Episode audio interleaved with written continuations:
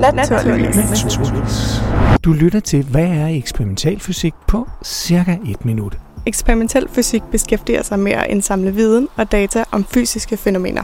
Om det så er rullemodstand eller viskøse væsker, eller hvad det nu end måtte være. Det gør eksperimentalfysikerne ved at lave nogle idealiserede og kontrollerede eksperimenter, hvor de har isoleret den ene ting, som de gerne vil undersøge for omgivelserne, så de kan studere den og forsøge at forstå de grundlæggende mekanismer, den grundlæggende fysik. Så når der er noget, eksperimentalfysikere gerne vil undersøge, så begynder de ofte med at lave nogle antagelser ud fra fysikkens love og nogle matematiske beregninger om det fysiske fænomen, for at nå frem til en forudsigelse eller en forventning til, hvordan virkeligheden opfører sig.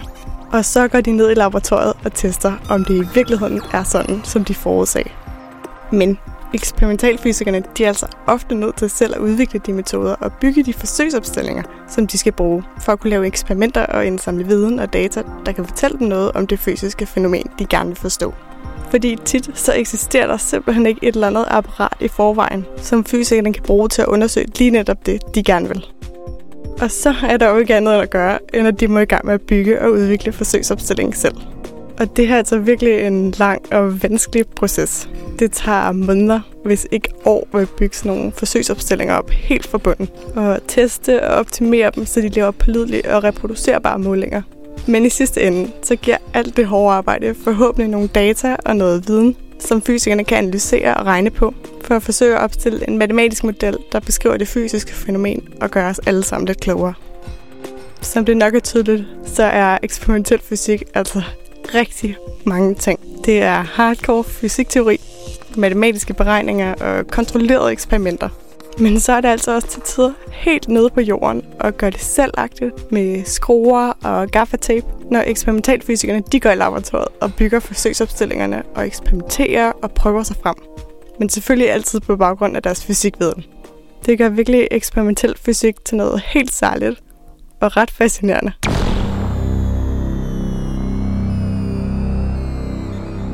Du har lyttet til, hvad er eksperimental fysik på cirka et minut.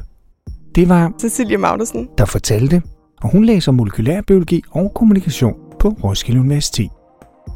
Hvis du er blevet nysgerrig på det her med eksperimental fysik, ja, så skulle du tage og lytte til vores lange Naturligvis podcast på tur i rullelaboratoriet.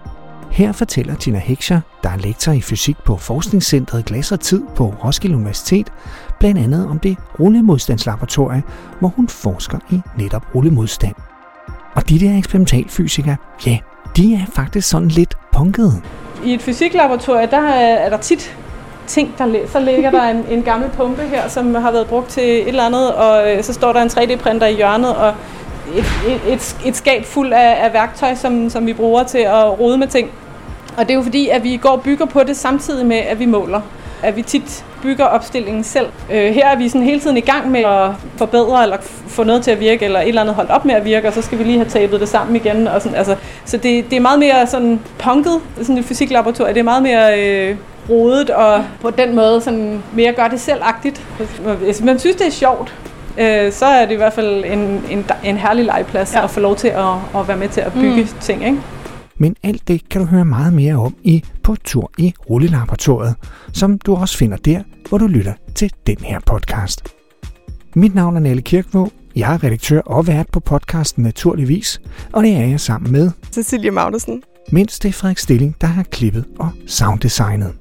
På cirka et minut serien er produceret af Polychrom Media, en socialøkonomisk medievirksomhed, og det er den i samarbejde med Ro Radio, Roskilde Universitets helt egen studenterradio. Tak, fordi du lyttede med.